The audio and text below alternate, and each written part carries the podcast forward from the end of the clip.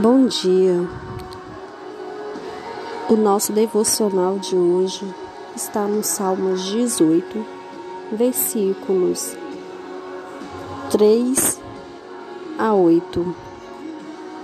Invoco o Senhor, digno de ser louvado, e serei salvo dos meus inimigos. Laços de morte me cercaram, torrentes de impiedade me puseram terror. Cadeias infernais me cingiram e tramas de morte me surpreenderam. Na minha angústia, invoquei o Senhor, gritei por socorro ao meu Deus. Ele, no seu templo, ouviu a minha voz e o seu clamor lhe penetrou os ouvidos. Então a terra se abalou e tremeu. Vacilaram também os fundamentos dos montes e se estremeceram, porque ele se indignou. Das suas narinas subiu fumaça e fogo devorador da sua boca. Dele saíram brasas ardentes. Bem, é, é na angústia que é a hora de clamar ao Senhor. O salmista Davi, que escreveu Salmos, não por mais que seja escolhido de Deus para governar aquela nação, ele não, não foi liberto das angústias, das guerras, das perseguições. Ele foi perseguido pelo, por Saul no início de tudo. Depois do trono, ele foi perseguido por seu filho, que queria o seu lugar. Ele teve aflições, teve guerras, guerras internas, onde ele lutava também contra a própria carne, contra a própria vontade, contra os erros. Sabe, Deus é tão lindo que ele mostra através da Bíblia que os homens que estão nela são homens imperfeitos. São homens como eu, como você, que erra, que peca, mas que devemos ter a certeza que devemos reconhecer nossos erros, para que assim a sua misericórdia venha sobre nós. Hoje vou falar sobre angústia, esse sentimento de impotência, esse sentimento de medo que acomete todos nós em algum momento ou outro das nossas vidas. E com salmistas não foi diferente. Para ele não faltava angústias. Só que ele sempre se voltava para o Senhor Deus em busca de livramento dessas dificuldades. Muitos dos salmos apresentam o mesmo padrão que encontramos no Salmo 18. O salmista, ele declara seu amor pelo Senhor, sabendo por experiência própria que Deus é suficiente e isso é um tópico que a gente tem que aprender, que na hora da angústia a gente tem que clamar a Deus, a gente não tem que pedir ajuda ao próximo, a gente não tem que ir para o Instagram, para o Facebook e ali colocar é, no, o nosso medo e esbanjar ali para todo mundo ver. Não, a gente tem que ajoelhar e orar a Deus, olhar para Ele e saber que Ele é suficiente que Ele pode nos livrar daquele mal, daquela angústia, daquele aperto no peito. Ele pede ao Senhor que o salve dos seus inimigos, certo de que seu clamor é ouvido. Exatamente, na hora da perseguição, na hora das guerras, na hora das lutas, na hora que o que está vindo o inimigo, que o inimigo é aquela pessoa que te percebe, aquela pessoa que, que te quer o mal, o salmista pede a Deus para que salve deles. Ele não vai lá e luta, bate de frente, guerreia, não, ele deixa que Deus guerreie por eles. E é isso que a gente tem que fazer. Na hora que a pessoa está vindo nos criticar, nos perseguir, a gente tem que olhar para o céu e pedir a Deus para que nos livre dos nossos inimigos. Ele expressa um anseio sincero pelo livramento concedido por Deus. Ele reconhece que, apesar das grandes dificuldades em sua vida, Deus está no controle de tudo. E isso é uma das partes mais lindas, porque apesar de tudo, é quando a gente entrega a vida a Deus, é quando Deus governa a nossa vida, é que a gente entende que Deus está no controle de tudo. É nos momentos bons e também nos momentos ruins. A gente tem que saber que Deus está no controle de tudo, que é quando a gente entrega nossa vida a Ele. Tudo vai dar certo no final ele permanece confiante, mesmo quando o livramento não é imediato. Ele confia.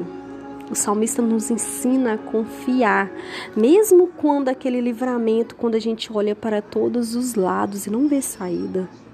Mas ele ali nos ensina a confiar, confiar em Deus é saber isso, que Ele tem o melhor para nós, que Ele vai nos livrar. E ele glorifica a Deus quando recebe o livramento ou quando seus inimigos são derrotados. Gente, não precisa falar mais nada. A gente muitas vezes pede a Deus para nos livrar do mal. A gente ora, pede a Deus mas aí, quando ele nos dá a vitória, muitas vezes a gente com o coração duro, a gente não volta a ele para agradecer. A gente não glorifica a ele.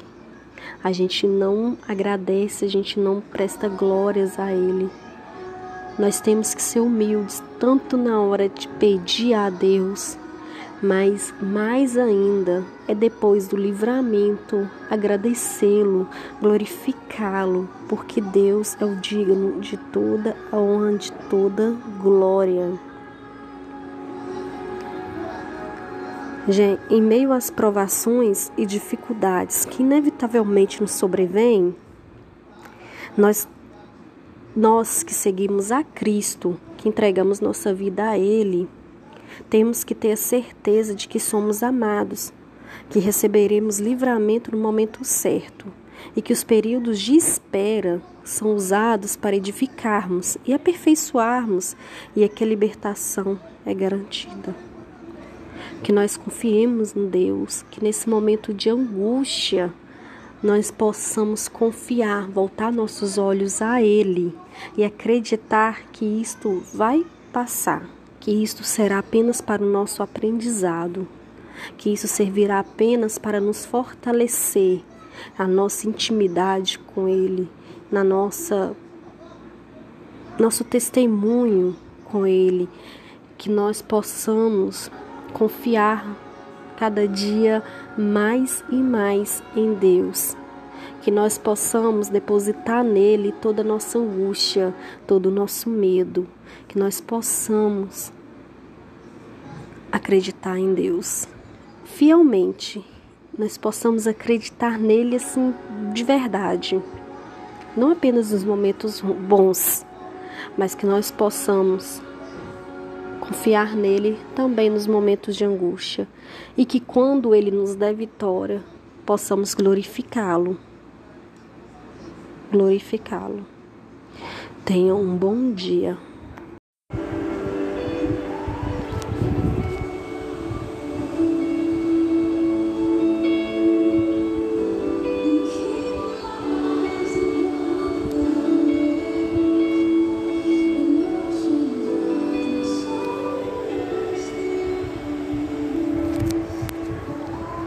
Tempestades da vida. Durante a nossa vida, passamos por momentos difíceis. Muitas vezes acontecem situações imprevistas que trazem consigo medo, a insegurança e a desesperança. Assim como os discípulos estavam naquela noite, no meio do mar, sob a tempestade que queria afundá-los, essas situações vêm como uma onda forte querendo nos paralisar, nos afundar, tirar nossas forças e até mesmo nos matar. Matar a nossa fé, nossa esperança. Mas, assim como naquela noite Jesus veio ao encontro dos seus discípulos, andando sobre as águas, temos que acreditar que ele virá ao nosso encontro.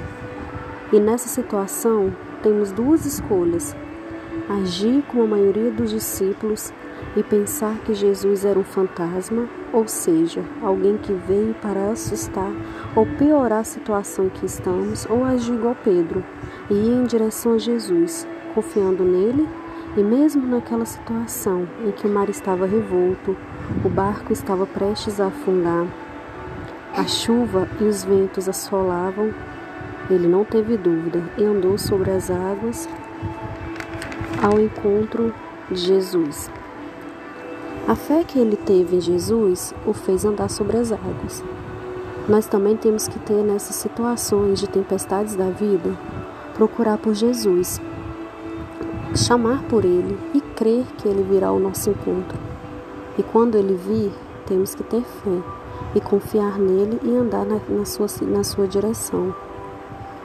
Mas temos que ser persistentes e não podemos olhar para os lados, ou seja, para os nossos problemas. Pedro, ao avistar Jesus vindo na sua direção no barco, ele o viu, ele chamar, ele foi na sua direção, mas no meio do caminho, ele tirou o foco de Jesus e olhou para as tempestades, olhou para os lados. A passagem fala que quando Pedro saiu do barco, a tempestade não tinha se acalmado. Quando Jesus chegou até eles, quando Jesus foi na sua direção, o mar não estava calmo, o mar ainda estava revolto. E mesmo assim, Pedro decidiu ir ao seu encontro, mesmo com medo, mesmo ele teve fé, ele acreditou e foi ao encontro de Jesus. Nas situações que a gente passa, pelos problemas que a gente passa, muitas vezes Deus vai vir ao nosso encontro no meio do problema. Ele não vai resolver simplesmente sem estar ao nosso, sem nos chamar, sem estar junto conosco. E é nesse momento que a gente tem que acreditar nele, que a gente tem que ir ao seu encontro, a gente tem que confiar. Mas se nesse meio tempo cairmos, fazermos igual Pedro, no meio da situação, no meio do problema, olharmos para o problema ao invés de olhar para Cristo, porque nós somos falhos. Nós temos que ter certeza que Ele estará ali para nos ajudar. Apenas temos que chamar por Ele e Ele estenderá as mãos e nos salvará.